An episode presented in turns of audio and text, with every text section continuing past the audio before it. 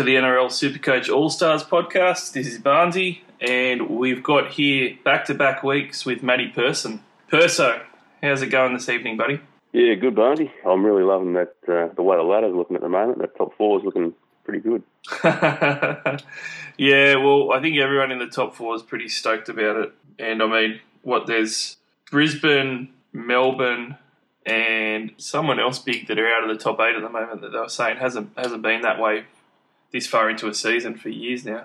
Yeah, Brisbane, Melbourne, Cowboys. Oh, Cowboys, that's the other one. Yep. A uh, bit of a crazy year. I um I actually had a bit of a comeback week, which I was happy about. I ended up with an eleven twenty two, which I was pretty pleased about because I've been struggling the last couple of weeks. But I ended up with some big down dates on DCE as my captain, and I also had um, some poor reserve choices. And then I traded in Maloney and traded him in and committed to him partially because I wanted to play him against Parramatta, and he only scored forty. But for some reason, I don't know, one of those weird trade ins where your reserves change. I, I, swear that I checked it three times. He didn't end up playing for me. I ended up as, with Isaako with his 21 points as of the reserves. So I was happy with the 11 22, but a little bit annoyed that it could have been closer to 1200. Yeah, it could have been so much more. Did you, um, you have a good week for you? It was all right, except for captaining Mooney McDonald. I took a massive left field punt and he scored 34. Apart from that, I Oh, I got a thousand and twenty-four. So if I had just kept it, left the captain on Milf, I would have been eleven hundred. Geez, Nene was a big call, mate. Oh, it was a wild call. I need to play a bit of catch up. Yeah. Well, I had I had Milf with the, the C on his name for the last three weeks, and I changed it for this week a few hours before. So um, probably shouldn't have done that, yeah. but you know that's the way it goes. I can't pick a captain. I can't pick a captain to save me life this year. I think there's um, it's basically two boats of people this year, per so. There's the guys that nail the captain and nail the reserves, and the guys that, that stuff up both. And yeah, there's not a lot between it. It's a lot of captaincy choices that really burnt people. Let's move into Market Watch. So Market Watch heading into round six is a pretty interesting one. A lot of people to talk about. Let's hit up the buys first as normal, but maybe start off with some of the cheapy purchases. George Jennings isn't one number one on my list. He's he's the number one traded in player at the moment already, and I expect that to probably be the same. 177k, and we'll talk about our TLT stuff a bit later, but he has been named to keep playing this week despite French and also um, Gutherson returning. Hayne's still out, but he's a little bit away. Bit of talk that Auva'a will go out and uh, George Jennings will keep his spot. He's got some pretty decent. He had a decent score to start off with, with 63 points. Only had the 30 points against Penrith in round five, but he comes up against Canberra. He scored a try in both of his games this year, and on top of that as well, he's got a scintillating BE of minus 37. So I've been eyeing him off for a couple of weeks. I think we spoke about him last week, Perso. Is he on your radar for a trade in? Well, he looks a serious option for anyone that's got likes of Dewey or still have Qatar or something like that festering away on the um, on the pine there. It, seems, well, as you just touched on there, with Gutherson and French back, he's still holding his spot. He seems like a pretty likely gamble at the moment, considering um, centre wings being quite barren so far this year. So he'd pretty much take anything on offer at the moment. He looks fairly solid.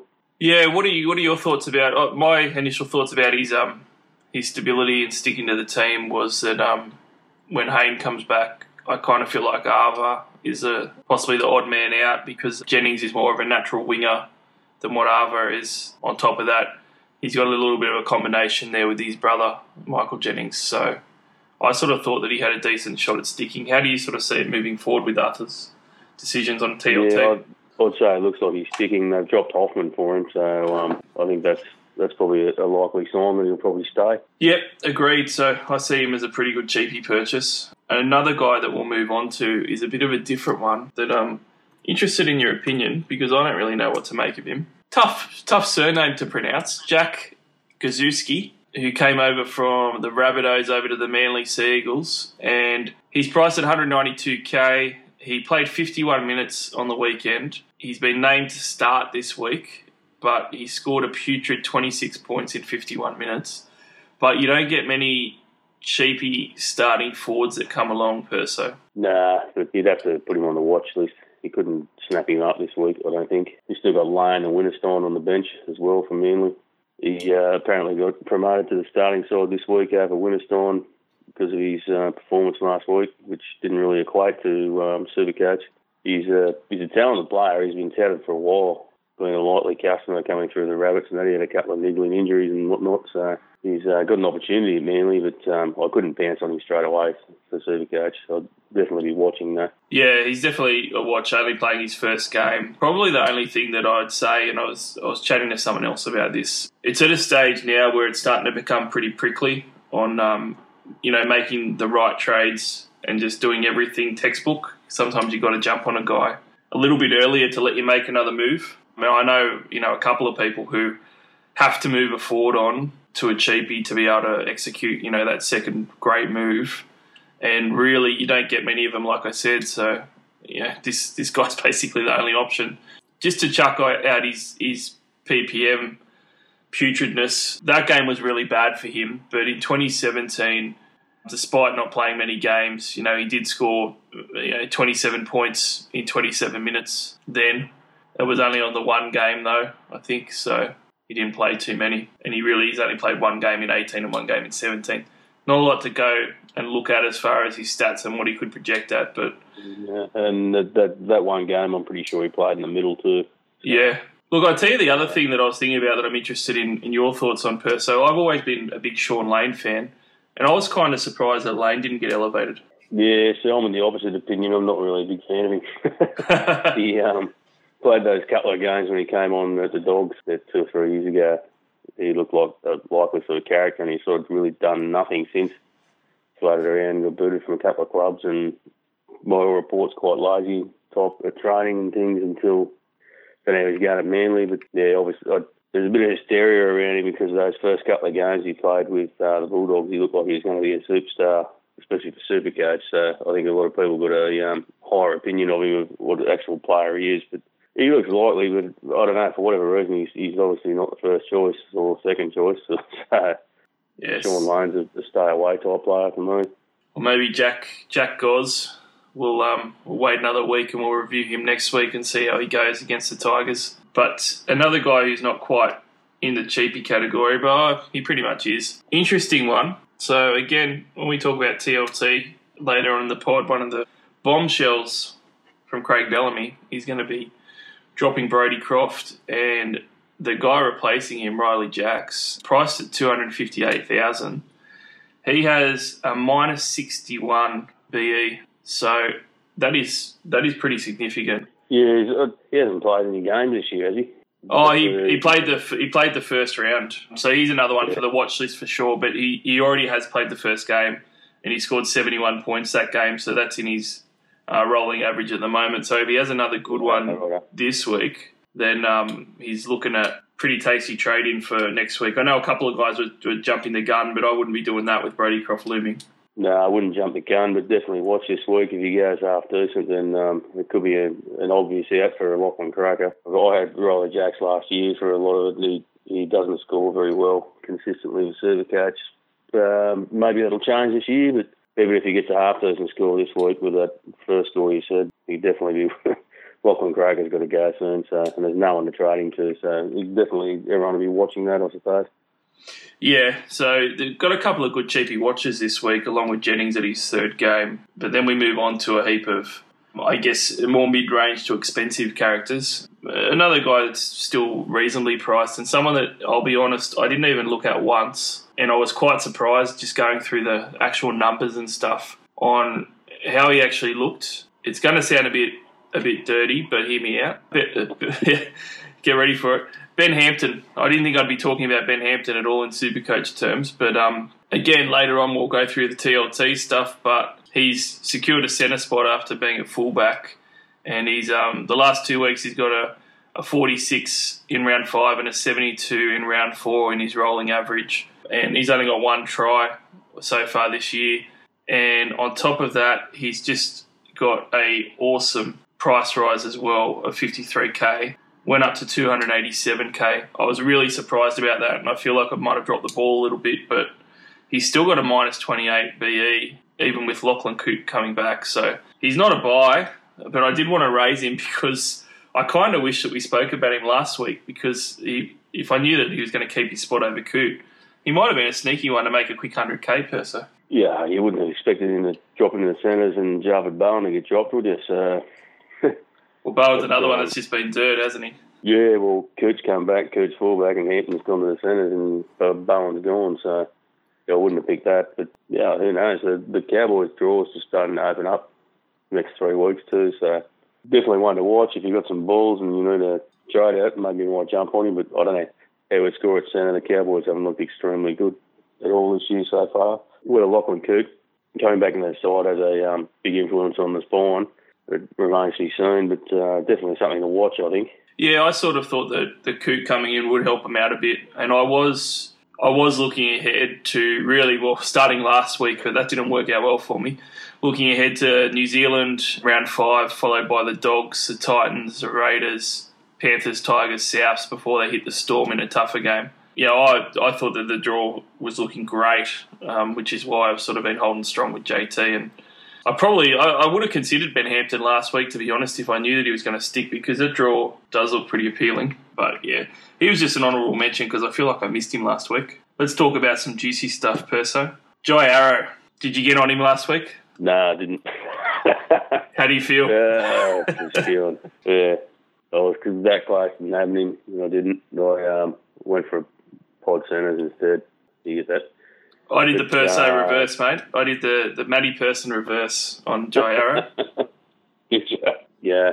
I ended up going Merrin to James Fisher Harris, which on face value actually worked out really well. But prior to James Fisher Harris, I actually did it to Arrow, and then based on Fisher Harris being you know ninety k cheaper, I went I'll go for the cheaper option, Barnsey.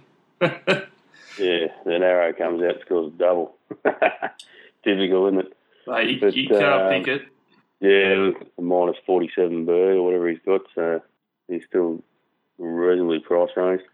Yeah, so I'll rattle, I'll rattle off the numbers to you, and then you can give us your big review on his on whether he's a good buy or not. Because a lot of people, there seems to be two camps at the moment. There's people that say you've missed the boat, you can't do it, and other people that are saying no, I haven't missed it at all. He's got, he's still looking great. So he he threw out 138 points in round five.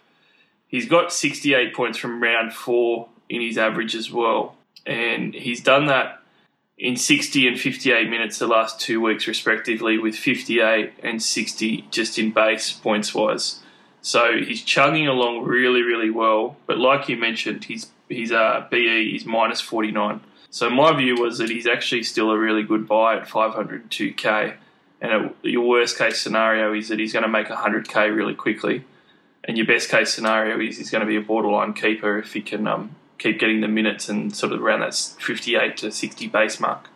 Yeah, well, he's definitely looking like one of these new guard keepers for sure. Um, with those minutes continuing, a lot of people are going to be um, a little bit thin in the back row this week too, with Burgess still being out and Nathan Brown gone for a couple of weeks as well. So whether you can carry both of those guys or not, I don't know. If you haven't got Arrow, maybe a Fatala Mariner type, you might want to jump a little early. I think he's still a little bit of coin to make, but it all depends who you want to get rid of and who you want to bring in and basis of your side. But he's definitely still a buy for mine.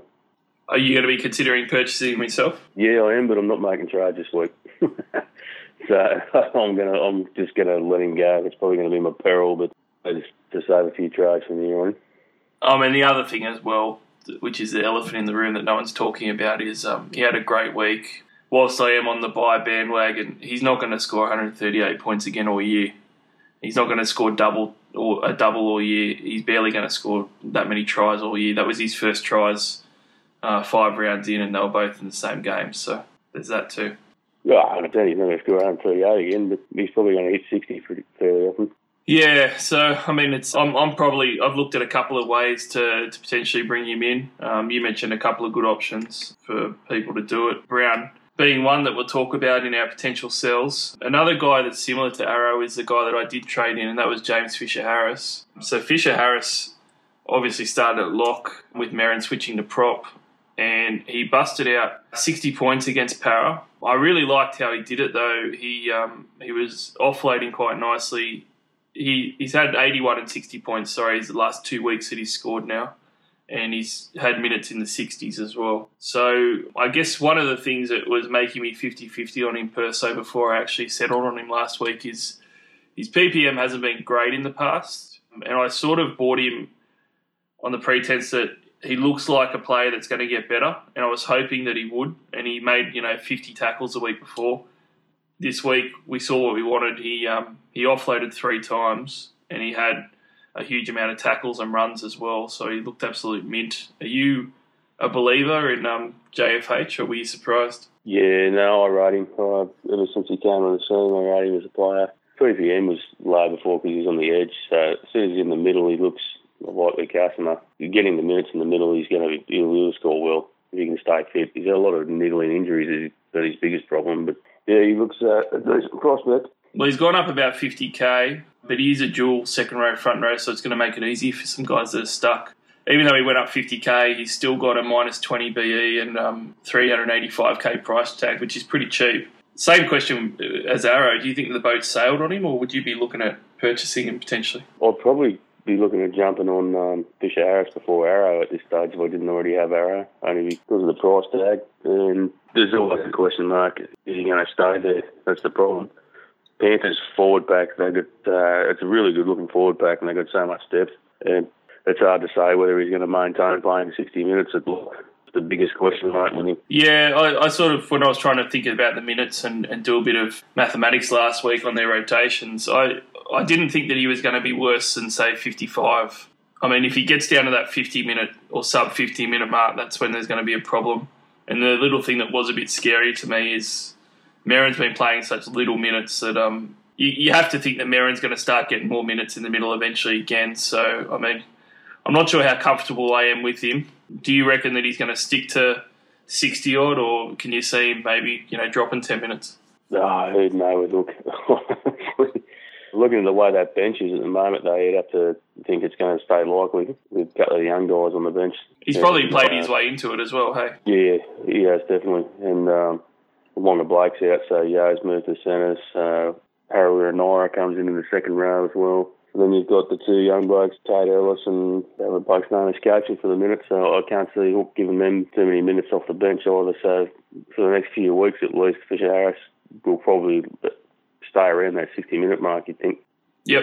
I, I still see him as a decent enough buy as well. I suppose that you just kind of got to make a decision though. I don't think you can have you can't have too many mid ranges really. So if you've already got like if you don't have an arrow and, and you don't have a JFH, I'd be picking one of them. Either either of them have their, their good points. I think probably arrow is more possibility of a longer term keeper. JFH is more guarantee that he's probably going to well he's definitely going to make some money um, and he's going to be less investment I guess 130k less to or 115k less to buy him so yeah, I wouldn't be getting both, but I, I see him as a buy as well if um, if that's what you're after for sub 400. But let, why don't I let you sell to me this next guy that we're going to talk about in your West Tigers team, Alex Twal. He's been very highly touted at Parramatta previously. Uh, what do you make of this character? Yeah, he's a good player. He's a real good player. I like him a lot. He's a good PPM player for Supercoach too. So interesting. Uh, he's taken. I pretty much thought that would happen when uh, Packer did his know that he'll come in. So just a, a big watch on his minutes. If he can get 50 minutes, then he's a pretty good option because he'll score 50 to 60 points. Yeah, so his PPMs was 1.12 last year. It's 1.14 so far this year, so it's very steady. He's gone between 39 and 49 minutes in his five games he's played this year off the bench. Obviously, starting now is the, the, the nice thing. You know, against the Storm, he did 49 minutes and he had 49 in base with nothing else. And he's obviously got the ability to get those TBs and stuff too. So interesting. I guess the only drawback per so is, is 437k. So the two forwards that we spoke about before him seem like probably better buys to me. But Alex Twal's developing a bit of a pod fan club. Yeah, his price tag's a problem because he did sort of average around 50 last year coming off the bench. So he, he's never started this year cheap. You, know, you, you definitely couldn't take him over a few of the other guys, that's for sure he's a similar boat as Eisenhuth. Eisenhuth was in the same sort of thing, and he's sort of trucking along all right as well, but he hasn't. He's not quite stepped up to the uh, over a keeper sort of price tag, so that mid fifties. So yeah, I don't think I could pick him up, but I'll definitely be watching his minutes. That's the key. If he somehow could jag sixty minutes, then I'll be all over him like a cheap suit. Yeah, I mean, I guess we're we're in a good position where he's got a mid forties BE this week, so we can just watch and see. You're right. If he if he can get sort of that upper fifties to to sixty odd minutes, then then that's going to be really really interesting. And the Tigers also play round thirteen. He's front row forward only though, which is a little bit annoying. But I guess front row forward's pretty pretty loose at the moment anyway, with the lack of options. It's super goes down on his head, and I can't believe the um, front row forward was always the guy. He picked any number of guns. Oh yeah, well you could just put a, you could just put all your back rowers in there, couldn't you? like yeah, throw Gowley in, Trent Merrin. Doesn't matter if they're playing on an edge; they're front rowers as well. You know, it was pretty easy before. Yeah, my front row's still chock full of bloody mid-range cheapies at the moment. Yeah, I mean, I, I thought that I did the smart move and I anchored it with Sam Burgess there, but um, obviously he went down last week, so that killed me. So let's move on to. Sorry, Persa?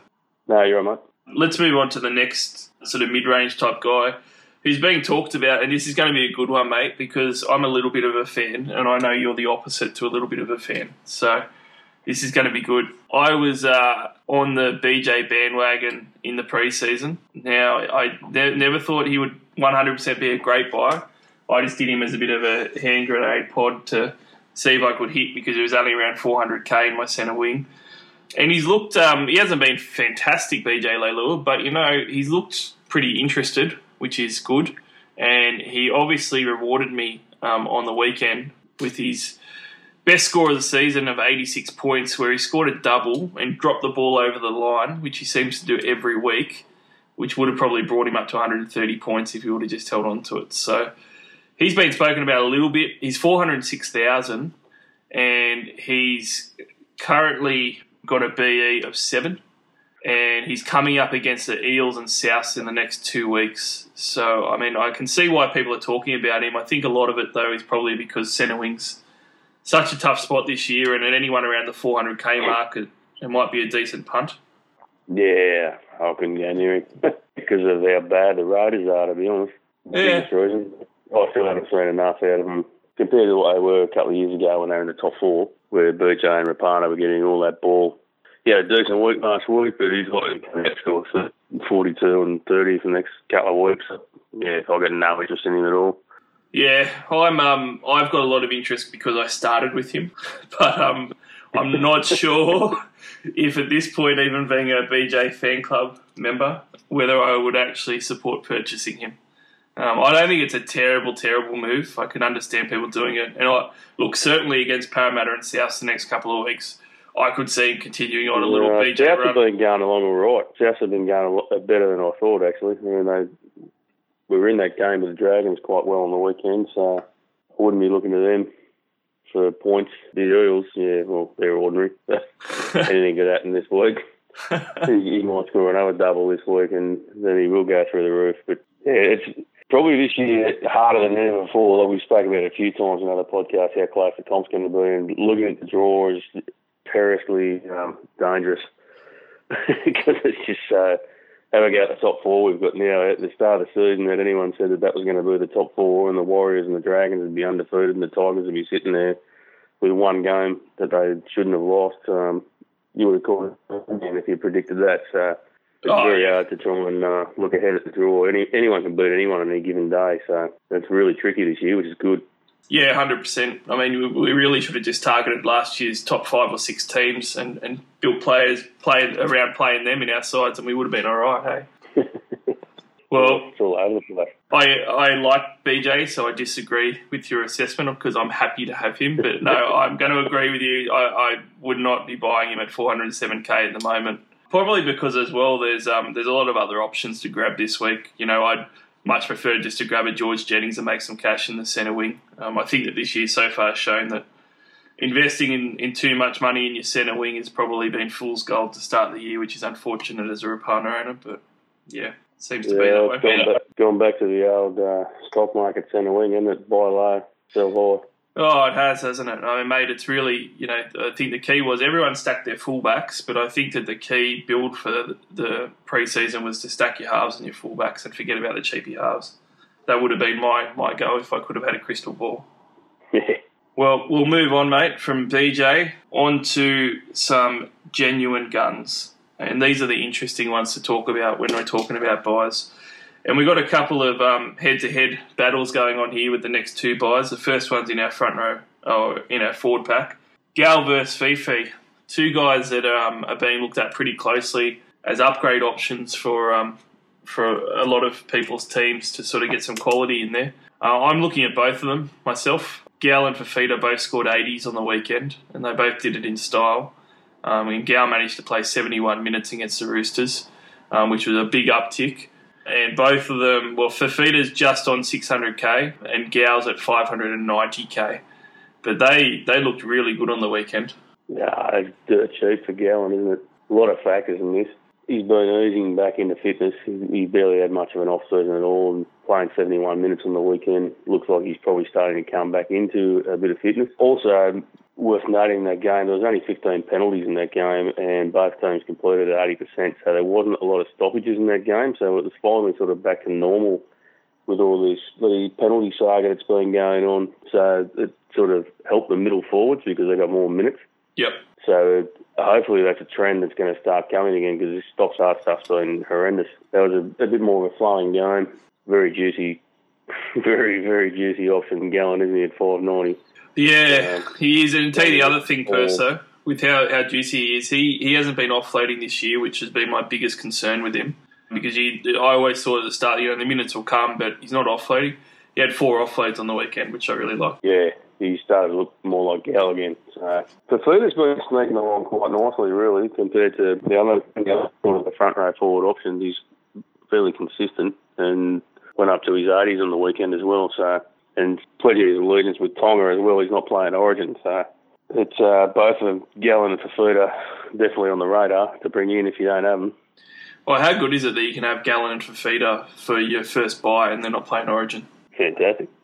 No, it's. I mean, that's why I'm looking at both of them at the moment, trying to decide what to do. And that's what Muddy's award is, I guess. When you're when you're looking at guys like an Arrow or a JFH, I don't think many people can afford to go Arrow and Gallen or Arrow and Fifita in one week. Um, I guess with Gallen and Fifi, they can both wait a week, but they're going to go up. They've both got um, sort of, you know, 50 ish to mid 50s break evens. So they're not going to go up terribly much, I guess. You could kind of wait a week and see, but I'm I'm starting to look at them as must haves by round 13. Yeah, definitely looming as must haves. Get, Uh, Gallen's, as we said before, Gallen's a very juicy price this week, and there's, there's, I reckon he'll start to go on a bit of a run now with a bit of fitness. So I prefer to. You, obviously, if, if, you're looking at buy planning seriously, you probably do want both in your side come uh, that first buy round. Yeah, I mean, I had a question for you about the. Um, I guess one of the things with Gallen that I wasn't sure about is he has, you know, rattling off his scores. He's gone 40, 40, 59, 50, 84. Are you confident enough because he looked good on the weekend? He's back, or I mean, the glass half empty approach that I was tossing up in my head is it's only one game that he's really looked that good. Maybe it was, you know, an outlier, and he, I need to see a few more games of it. Oh, definitely. That's definitely a, um, a worry, as I touched on before, because that game was so more free flowing than a lot of the games this year, with the penalty count and whatnot.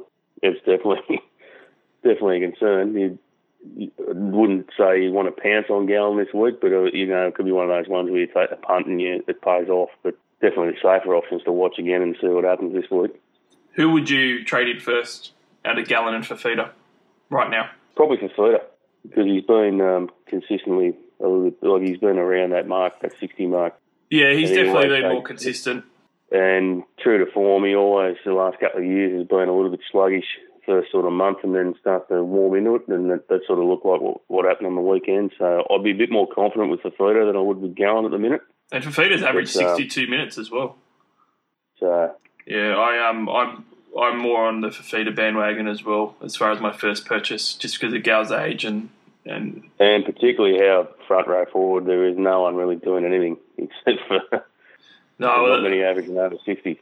Yeah, well, that's the other good point as well. I mean, if Fifita wasn't setting the world on fire at the start of the year, you know, 57 56 for the first two rounds, it wasn't great, but it actually stood out because his 57 and 56 was better than the 40s and crap that other keepers were throwing out there. So he actually hasn't scored below 53 points in any game, and he scored you know 72 plus two out of five now. So yeah, I'm I'm all over Fifita at the moment and trying to work out how to best get him in. So he's going to win that trading battle for, for this week for me, and you're in agreement. So I think he's a safe bet to probably go through the floor and score 30 points now, Perso. yeah, HIH. First, HIH. First hit up, mate. well, let's look at our other one, mate. Let's uh, go head to head. We've got MILF versus SJ. Another juicy one. Um, you mentioned Croker before. He's going to be on our sell list for sure. So a lot of people suddenly are looking like they've got some room in their halves and they could look at that as an upgrade. So I've already got MILF. Some people are obviously buoyed by last week's points, which happens often. But with someone like Milford, it was always going to come. And uh, like I believed it was always going to come. And this might be the start of his run now that he scored his 100 points last week. Whereas SJ is another interesting one because I can see why he's a really good buy as well. He's got, I think, six out of the next eight games are at Mount Smart. Something ridiculous. Yeah, so something like that. One, two, three, four, five. Five out of the next seven are at Mount Smart before he hits a buy in round 13. So if you are going to jump on SJ with the um, buy coming up in round 13, I suppose it's got to be happening pretty soon. Plays the Broncos at home this week.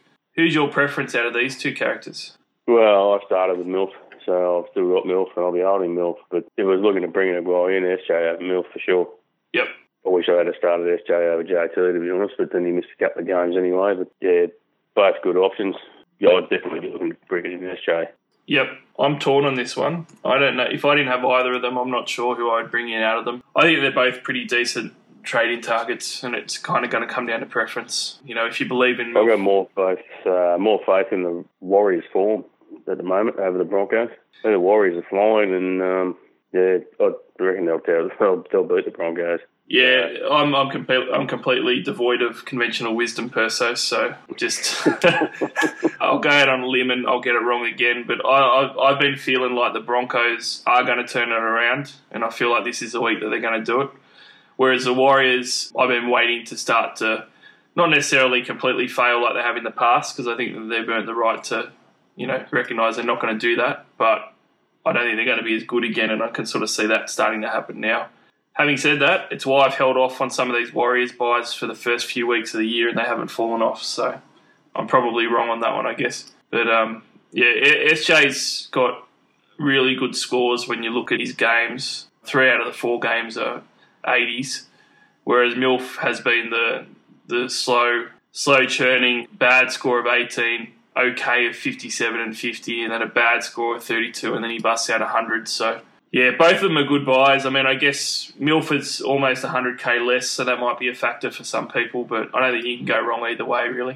Yeah, if I didn't start with Milford, there's no way I'd be bringing him in, to be honest. To, after one performance, he's been fairly average so far. So, yeah, people getting caught up with that one score. Yeah. Come out and have another decent score this week, but I definitely, SJ's been that consistent for the last two years. He's one of the most consistent, if not the most consistent Supercoach half in the competition. The old roller coaster thing's well and truly gone. He was a 60-60 gun, and last year and then the year before he, he, just missed out by one game when he got injured and broke his ankle. So the roller, and that was behind a, a, a worse back than what they got now. The side seems to be going really well. So I, SJ's, yeah, I can't see him um, not averaging a decent score. Well, you are the stats man, so let me finish off this little debate with a stat for you. One of the reasons why I wasn't quite with you on, on all of that is because I keep going back to the fact that last year MILF scored 60 point, over 60 points 70% of the time, which is you know, pretty ridiculous.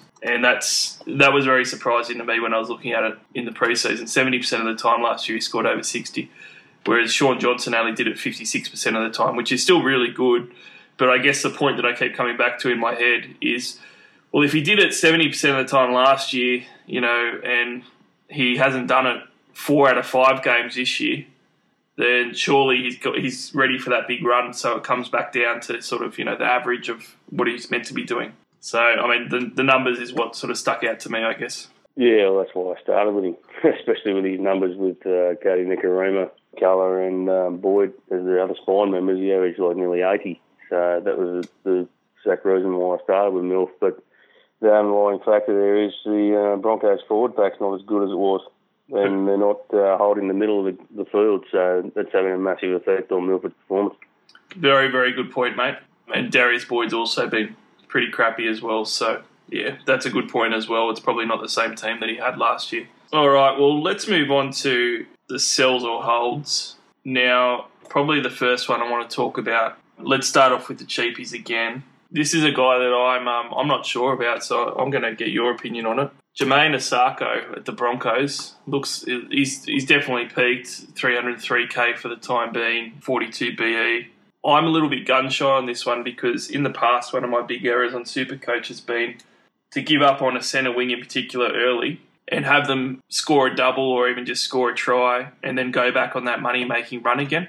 And I miss that second wave of, of money. And Isaako hasn't scored many tries this year. I think he's only scored maybe one from memory. If not, no, he I actually he hasn't scored a try yet. So all of his and he's also a goal kicker too. So I'm just a bit worried at um, a 42 BE. All he needs is a try as a winger, which is easy to do against the Warriors kick three or four goals, and he, he's back on the money making train. What are your thoughts about um, Isaako at the moment? No, he's a hold. He's, he's not idiot. And that's exactly it. Yeah, he needs another try or a try assist or something in the game a couple of little attacking stats and he'll start making a bit more money. Especially with the barren wasteland that centre wing is this year for Cheapy, who's who, who are you going to pay him out to?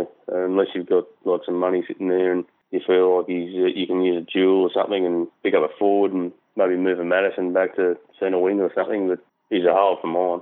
Yeah, I think he's a hold as well. I understand people selling him, but I think he's one of those one of those classic errors where there's a good chance that people are going to be very upset in the next fortnight. He'll snag some meat, and everyone will wish that they didn't sell him. So yeah, I'm I'm saying that I reckon you stick with him another week or two as well. He doesn't project to lose a heap of cash at the moment anyway. But another guy who is a little bit more interesting is our South friend Doueihi, who is on the bench last week, came on with 10 minutes to go, I believe, and now has a BE of 26. I unfortunately have him, and I'm not sure what to do. He's, he's made some decent cash at the moment. He's priced at 250k, but playing off the bench again, if he's only going to play 10 minutes or something, he's going to start losing cash pretty quick. Yeah, he's a massive sell. I was never convinced on him only purely because of the time frame he was going to have there. He didn't have a guaranteed game time, so he didn't score too bad when he was playing. But the ideal trade out for a, a Jennings, George Jennings, that type of guy. So um, that's an ideal trade this week. Doing the George Jennings. Yeah, that is a really good trade actually, and you're gonna you're gonna pocket what 80k or something out of that, and then you're gonna be able to use that somewhere else for an upgrade. So it's a pretty good one. Yeah, I, I think he's he's an obvious sell as well. I guess only thing the only thing in the back of my head on it is if, if Reynolds just would go down again, if he could just go down this week before we hit the weekend, it would be super because um, he, he's going to have it's going to happen again. Per so we both know it. In the next month, uh, Reynolds is going to be down again, and Doueihi is going to go on a, a, point scoring run for a few weeks and, and, hit a heap of cash. So that's the only thing in the back of my head. It's a he's a sell, but it's a really annoying sell. Yeah. So let's move on from Doueihi and talk about the less obvious ones because there's a couple of conundrums coming up with some guns or semi guns that are going to create quite a few decisions. One of the best guns over the course of Supercoach history has been Jonathan Thurston, and a lot of people are jumping off the Thurston bandwagon already. He's uh, got a 92 BE. He did not have a good game on the weekend against the Warriors again, but he still scored okay at 47 points. So I'm going to do a bit of devil's advocate here, Per. So everyone's down on JT and stuff. My glass half full positivity as an owner. I started with him, and he's probably played about as bad as what he could have, and he still averaged 55 points for me. So for someone who's playing that terrible, 55 points, you could do a lot worse. 54 points in round one, followed by the 110, 42, the 20 stinker, and the 47. Just in a vacuum, those points, considering he's played so poorly, it's probably not as bad as what people are making out. Yeah, absolutely. No way am I feeling JT. He's in the side till at least the first ball round. He's been a little bit rusty in the Cowboys' form hasn't been great, but he's still, considering the Cowboys' form, um, he's still been scoring reasonably well. So there's absolutely no way I'm, I'm punting him. And the Cowboys draw the next three weeks doesn't look too bad. So I wouldn't be surprised if JT averages 70 odd over the next three weeks. I'll go one. Coming back helps him out a lot as well. Their combination from the back. Oh, yeah, no way am I trading JT. Yeah, I'll go one better. I'll say he averages 80 over the next few weeks. He's all Yeah. all three games in a row are up there at home for, for the Cowboys, which is great. JT against his, his old club, the Bulldogs, he normally steps up against them. And then they've got the state rivalry against the Gold Coast Titans, also up in Cairns, or Townsville, I should say. And then they've got Canberra at home as well. So that's three games there that just screams points to me. And then even when they go away, you know, they've got Penrith Tigers, Souths. You know, yeah, those sides are going okay, but it's it's not a bad run. And like you mentioned, he plays around 13, so I'm all over holding JT. People should really consider how bad he's played and, and how not terrible his Supercoach scores have been, averaging 55. And also consider, exactly right. yeah, His average, his average, considering how bad the Cowboys have been going, is pretty good. There's no, yeah, I'd be holding for sure. Yep. And now that we've said that, how many people do you reckon in two weeks' time are going to be saying, should I be buying JT back? I sold him two weeks ago. you see it all the time, don't you? It's going to happen. I, I guarantee it. Especially the Origin trades are going to be crucial this year over the back end of the season. The the buy rounds being completely different. They have been in recent years. You're not going to make up the ground you used to, so you're going to make up the ground over the back ends when you've still got trades. So I mean, trading our JT at the moment is silly. I reckon. Oh, yeah. Well, I mean, that's a great point by you as far as the trades go. It's just suicide for round 13. Because, I mean, look, you, you're not going to burn a trade getting him back in in four or five weeks' time. And if you don't have him in round 13, you're cutting your own throat at the moment if you've started with him. It didn't cost you anything to have him in your starting side.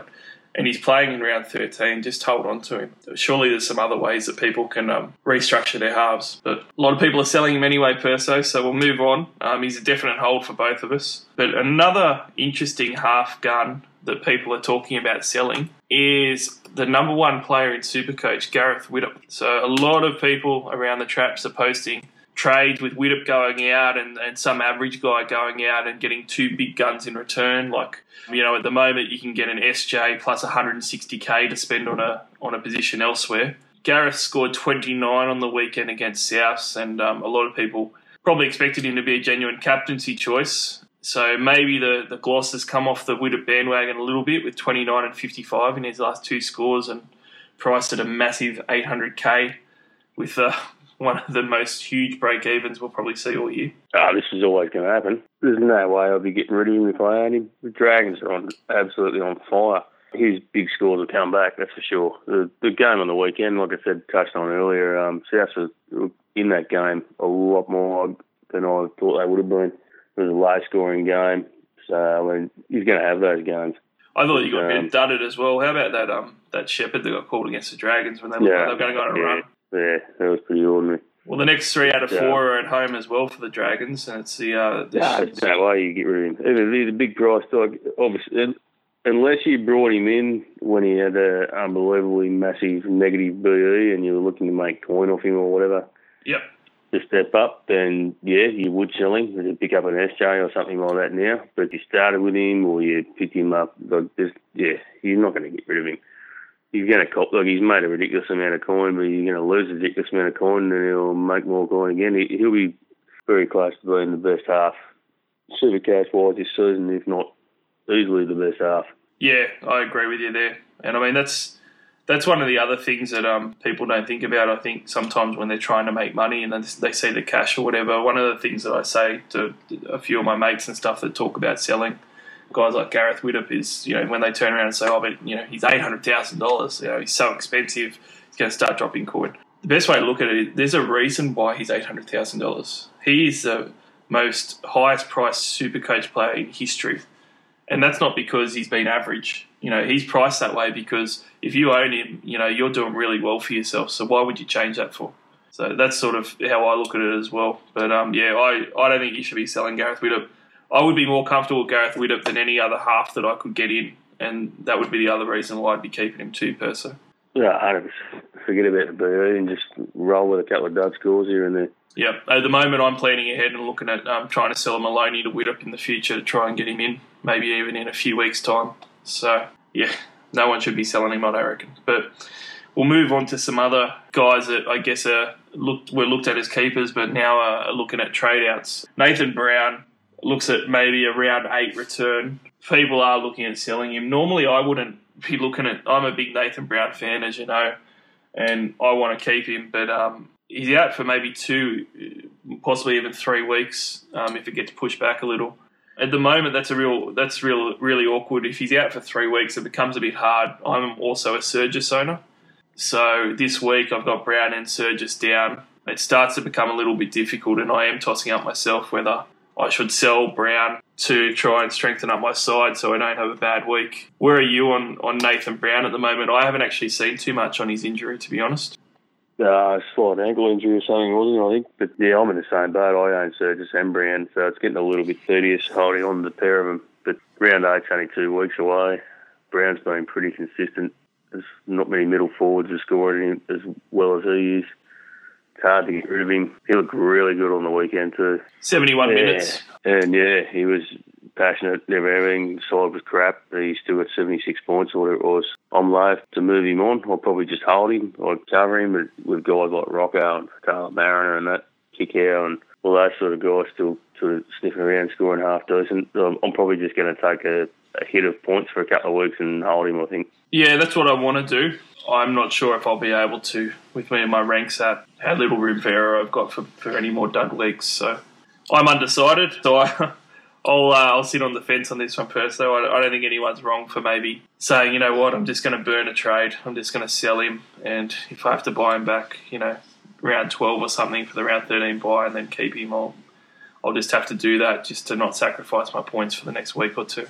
Because uh, he, there is a chance that he'll miss round eight as well, potentially, and be out for a few weeks. I think the injury was initially thought to be worse than what it was. So, yeah, I reckon you can go either way on that one, but you, you're definitely going to be burning a trade wanting him to come back in um, as well for that round 13. Yeah, well, that's it. You're going to want him for round 13. So, I mean, and Burgess is out this week and he's back the next week. So, I'm happy to sort of cop a bit of a hit this week and see what happens from there. Well, a guy I haven't been happy copping hits on has been Rapana. As someone who started with him, we sound like a broken record on this pod. We've been chatting about him on every market watch. but you know what? Every single week he's worth chatting about because every single week there's a new slew of owners that are selling him. So he's um, everybody is well and truly jumping off the train. He's 43 points last week.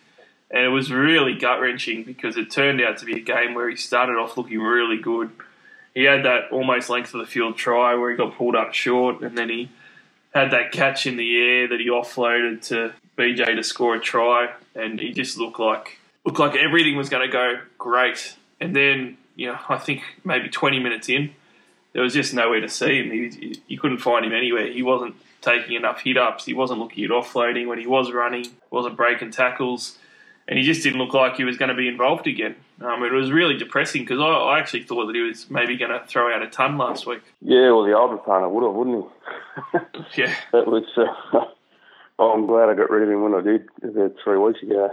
I got to start him, and I thought he would have been able to maintain a 60 average again this year, but oh, the road looked terrible.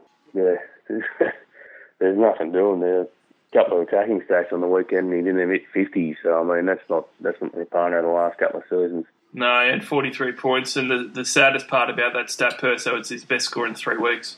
Yeah, exactly. I mean, if you've held on him this long, do you just ride it out and hope he comes good? I suppose that's the question now. Yeah, well, as an owner, I mean, I I am going to. And, you know, it's one of those things where, you know, my advice if someone asked me would be to hold him and it's not to hold him because he's a great player. It's to hold him just because he's only four hundred eighty-eight thousand now. You know, what are you really going to get for four hundred eighty-eight thousand that you're more confident in going on a bit of a run? And the uh, the reality is that you're taking a couple hundred thousand hit or, or whatever it is, hundred seventy thousand or something hit on his on his opening price if you started with him. So, like, I feel like if you were prepared to drop that sort of coin and keep holding him, that now's not the time to decide to abandon ship. If you wanted to abandon ship, you had to do it a couple of weeks ago. So I'm going to go down with the ship.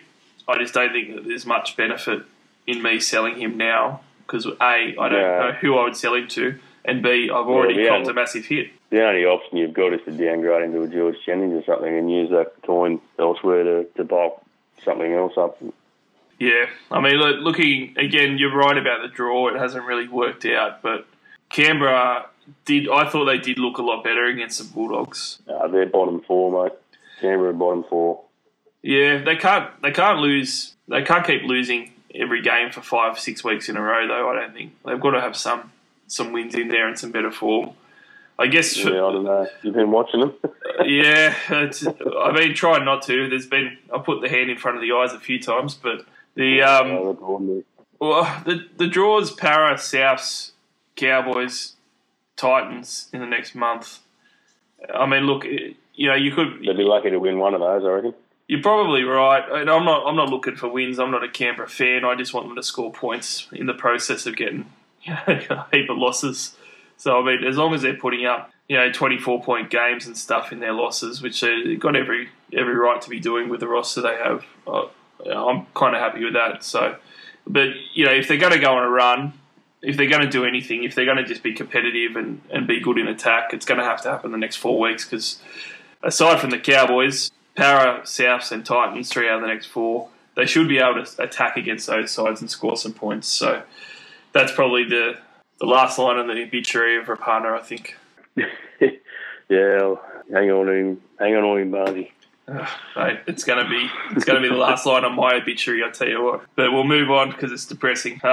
Um, so away from Rapana and probably one guy that I actually uh, we didn't talk about too much because it's a bit of an obvious one, but Croker was on our list as well. So Croker, Lachlan Croker, that is, is a definite sell. I think everybody knows that. So get him out of your side straight away.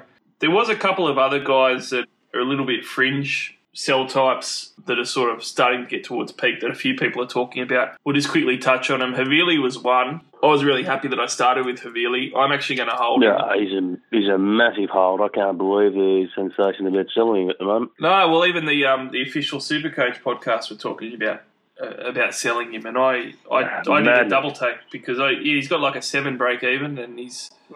He's been really good, and he actually starting to get minutes. He's not a self. He's not a self for another two or three weeks, and that's if he doesn't get any attacking stats in those two or three weeks. Massive hold. Yeah, can't believe people trying to say get rid of him. That's the one of the craziest ones I've heard. Yeah, I'd be. Yeah, he's. I agree with you wholeheartedly, and I'm glad that I've got him in my side. The other one was someone who I did consider selling a bit early, and that was Matt Lodge, who I can see a few people eyeing off he's got like a 18 BE, so he's certainly you know going to make some more cash. But that looks like it's going to plateau out pretty soon. He's sort of been a mid 40s to low 50s type of guy. Yeah, he's not far off peaking, but you're going to hold on to him until the, the end point, really. So I mean, if getting rid of Matt Lodge is the biggest of your concerns, then I want your team. yeah. I'll be holding him too. I guess the only reason I looked at selling him was to um, get Jai Arrow in if I was going to have to hold Nathan Brown, that was probably going to be my only avenue to be able to get him was to be able to part ways with Lodge. So, I mean, would you do Lodge a week or two early if you could do a you know a Lodge to Arrow? Yeah, that's a fairly justified trade. We go Lodge to Arrow this week. That's not bad because Arrow's going to make twice as much in the next couple of weeks than Lodge will. So it all depends. Yeah, it's not a bad trade. All right. Well, let's uh, finish off Market Watch and move on to TLT. So it was a bit of an interesting one. First game per se Thursday night. Very happy that I get to watch a Thursday night game this week live without recording it with my team, the Sydney Roosters, going up against our arch rivals, the South Sydney Rabbitohs. I always love these ones. Yeah. yeah, and they always build each other, don't they? These two teams, I love it. So yeah, it's always a good game. It's a great way to start the round. Yep, makes me excited for Thursday night footy. So the Roosters are unchanged after their um, their good win in Cronulla. The only, I guess, the only little difference is Frank Paul has made his first appearance in the top twenty one. So he's come in on jumper twenty one at the expense of Lindsay Collins. So maybe he's going to start to look getting some game time in the near future potentially, but certainly he'll probably play around thirteen. Nothing that's significant for Supercoach though. Roosters are rounded into form, Perso. Am I being a biased fan here, or were they actually looking pretty genuine on the on the weekend as contenders? Oh, I don't know how good the Sharks are going, but um, yeah, no, the Roosters they're, they're tracking along all right. They're only going to get better as the combination with the new spawn continues to combine. They look a lot better on the weekend. So, and they sneakily haven't been playing their best footy, but they're sitting fifth. So, Chooks are looking pretty good.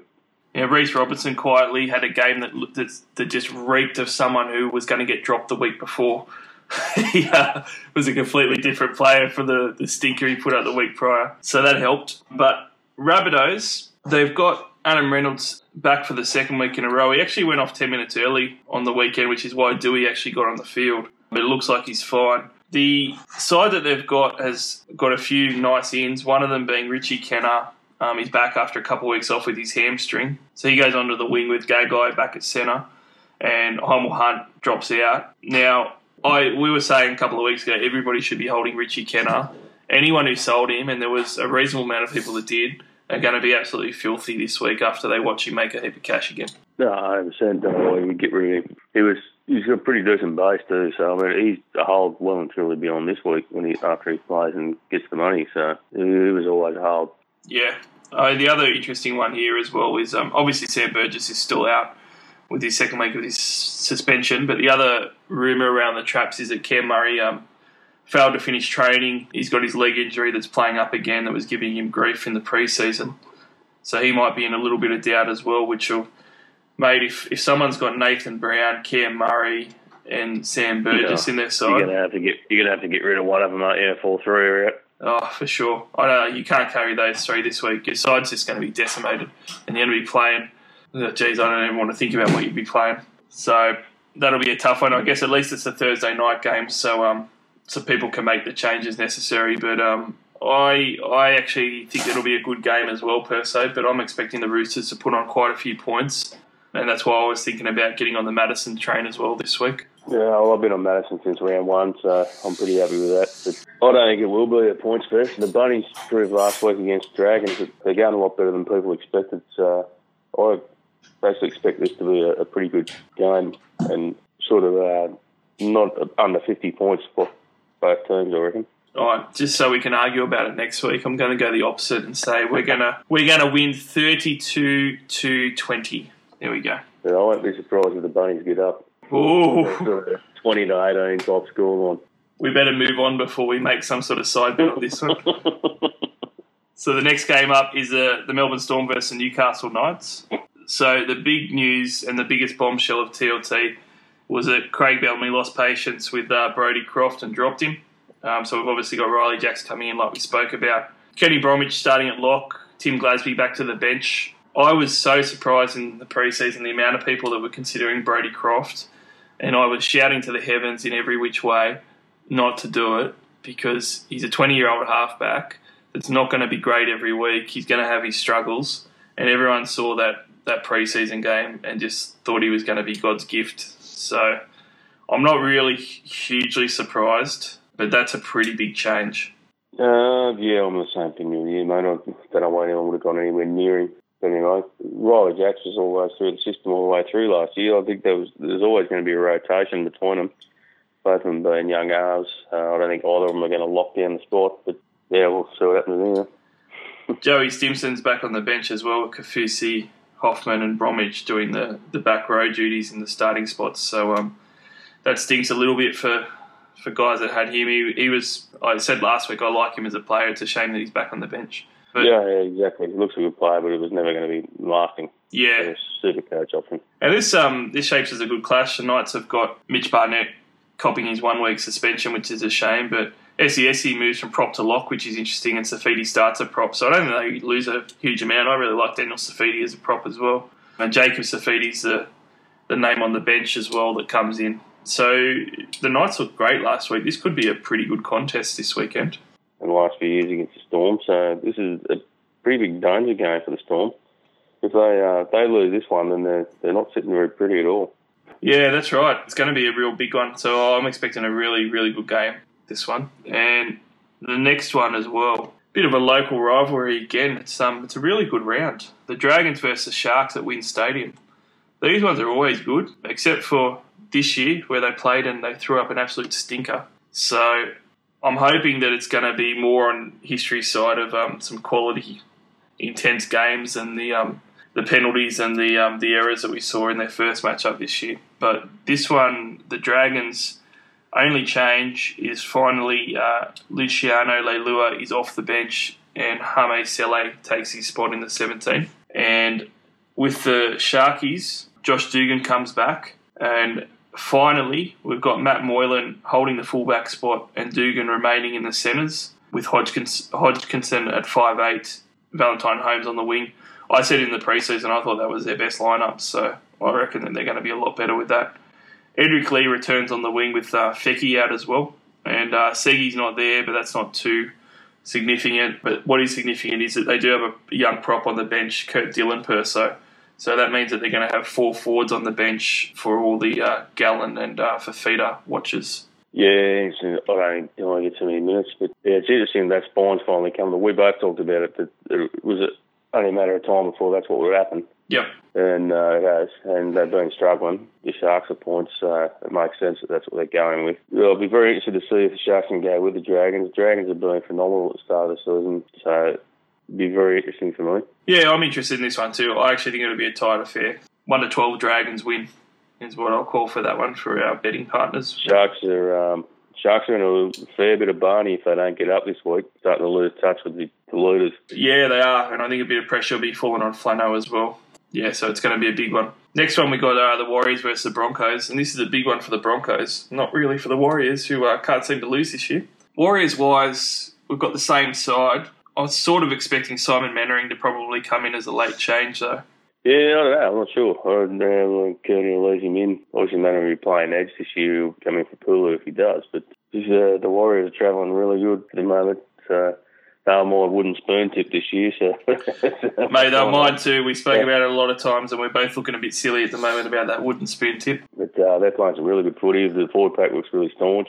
But uh, I, I, reckon the Broncos have got a massive task in their hands this week. They'll be doing very well if they can compete in this game. Well, this is going to be my upset of the round. Broncos to beat the Warriors this week. And I'm going to consider captaining Milford. There's my big calls for this week. Not saying I'll do it, but I'm going to think about it quite a bit. And very big, hairy brawl there. well, the only real difference for the Broncos is that Alex Glenn's back from his shoulder injury, so Su'A's on the bench, and Tomo returns to the 18 jersey.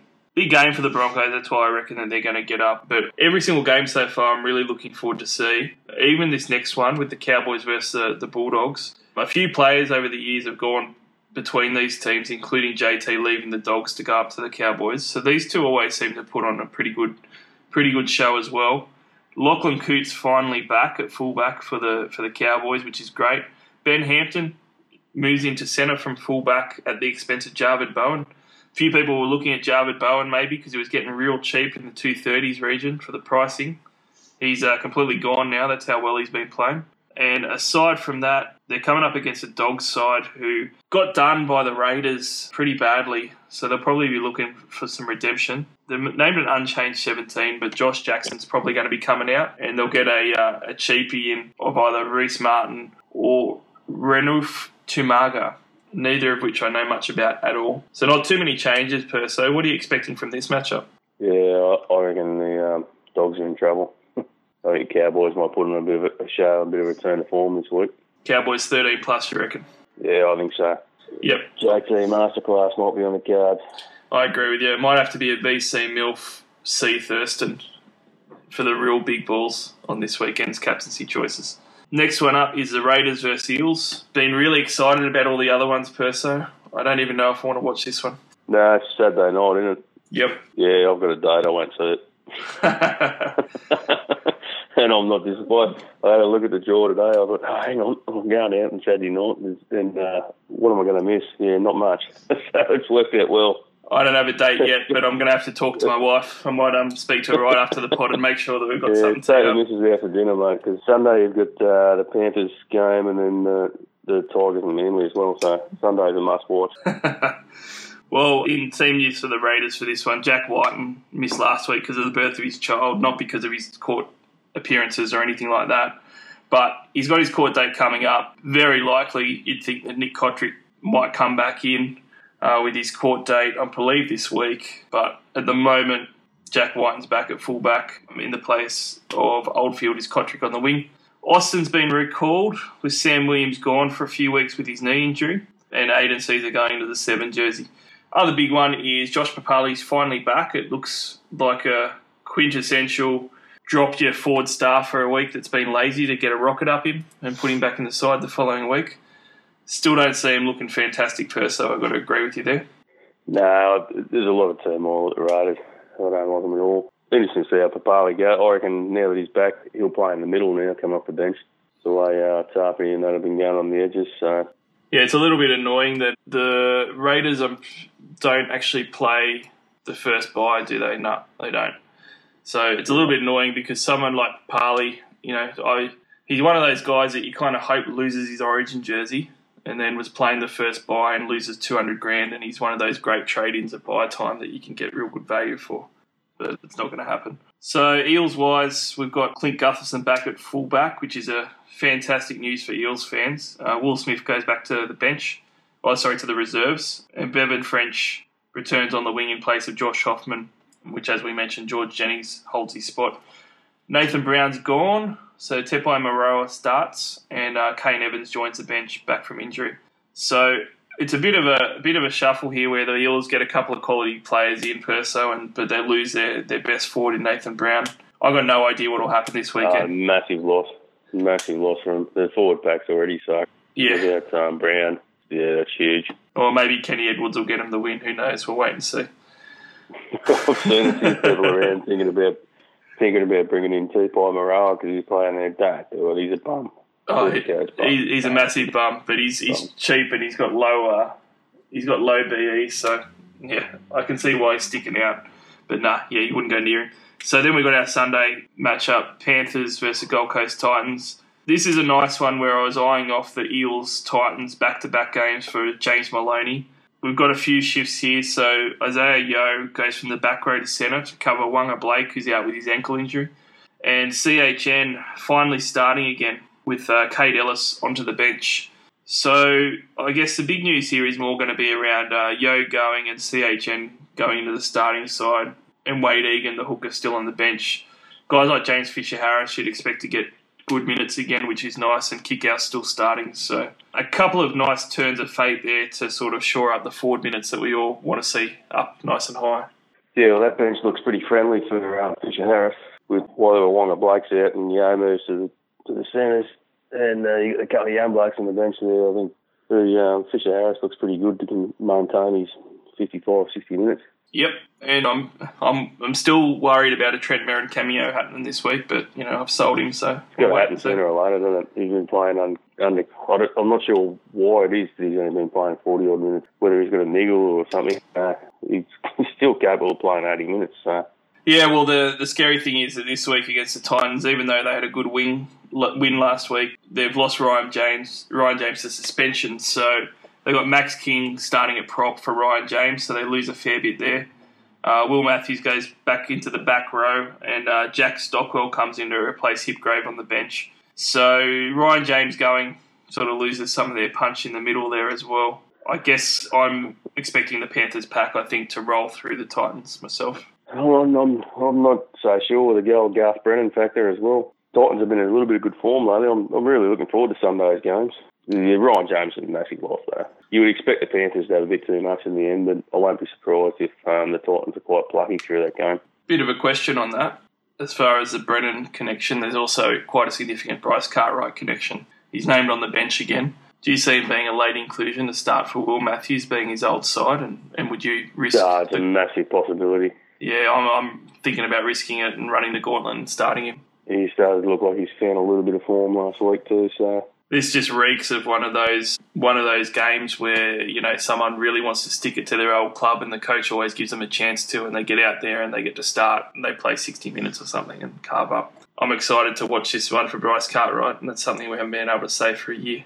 if he doesn't perform in this week, he's never going to, is he? No, this is the week. If you got him there and you're ever going to play him, play him now. So the, the final game of the round, we've got the Manly Warringah Seagulls versus the West Tigers. So playing at Lottoland Perso. Black and gold wall. The black and gold wall, also known as football circa 1983. I think that style is, but you know. That's about it. No one can score against us. Yep. You, you don't get the 8 7 score lines too much these days, but you know, it's, it's working for you. But the big news out of this one is Tom Trbojevic is back, starting at fullback. I don't own him, can't fit him. It's a massive shame. I wish he missed a month of footy everything else aside from that, Brad Parker was a late scratching last week, but he's back on the wing this week with Matt and John O'Wright both missing out, so I'm sure their parents are gutted. And Jack Gosiewski will move into the starting side at the expense of Frank Winner's Winterstein, as we spoke about. Coming up against the Tigers side, where Cleary wielded the axe on Tui Lolohea, who's now out of the side with David Nofoaluma back in.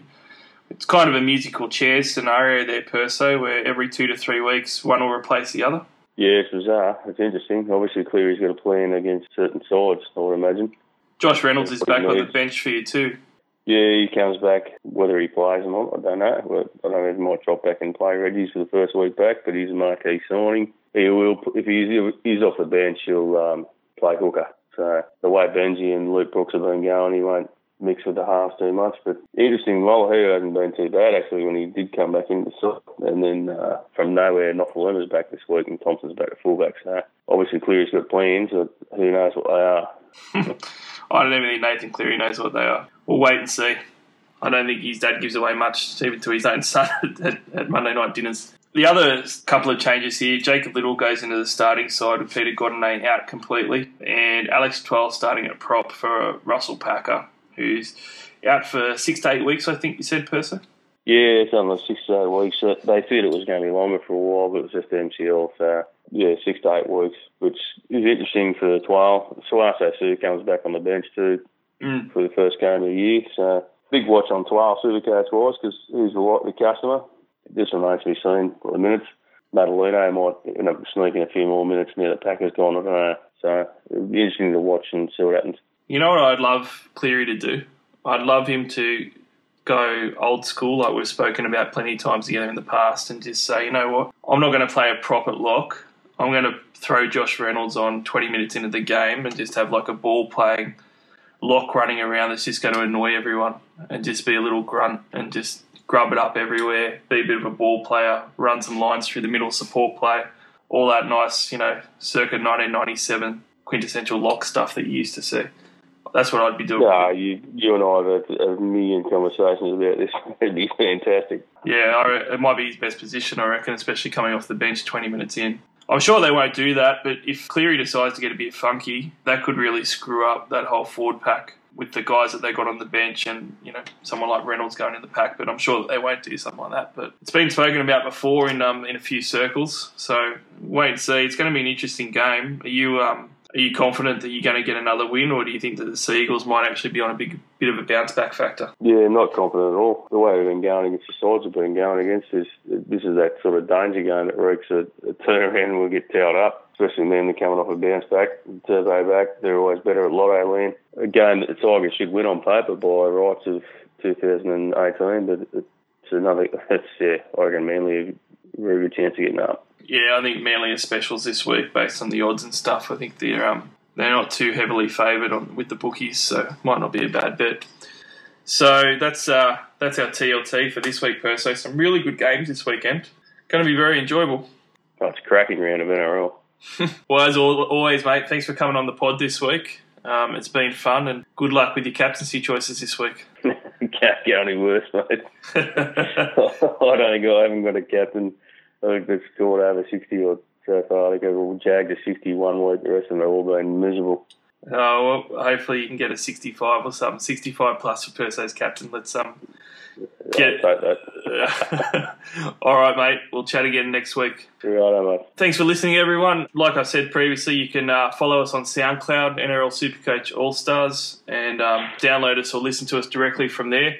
We are also on iTunes where you can download us. Um, a couple of questions last week in regards to it. When it goes up on SoundCloud, it's there straight away, guys. If you haven't used SoundCloud before, you can just download the app on your smartphone uh, for free and just uh, stream it straight away and listen to it immediately as soon as I say it's up. It's up. With iTunes, it can take a few hours before they actually approve it and get it up there, so it's not necessarily immediate. But you can listen to us there. You can also follow us on NRL underscore SC underscore All Stars, and um, we'll update you and send out the pods as they become available. Thanks for listening, everyone, and good luck this round.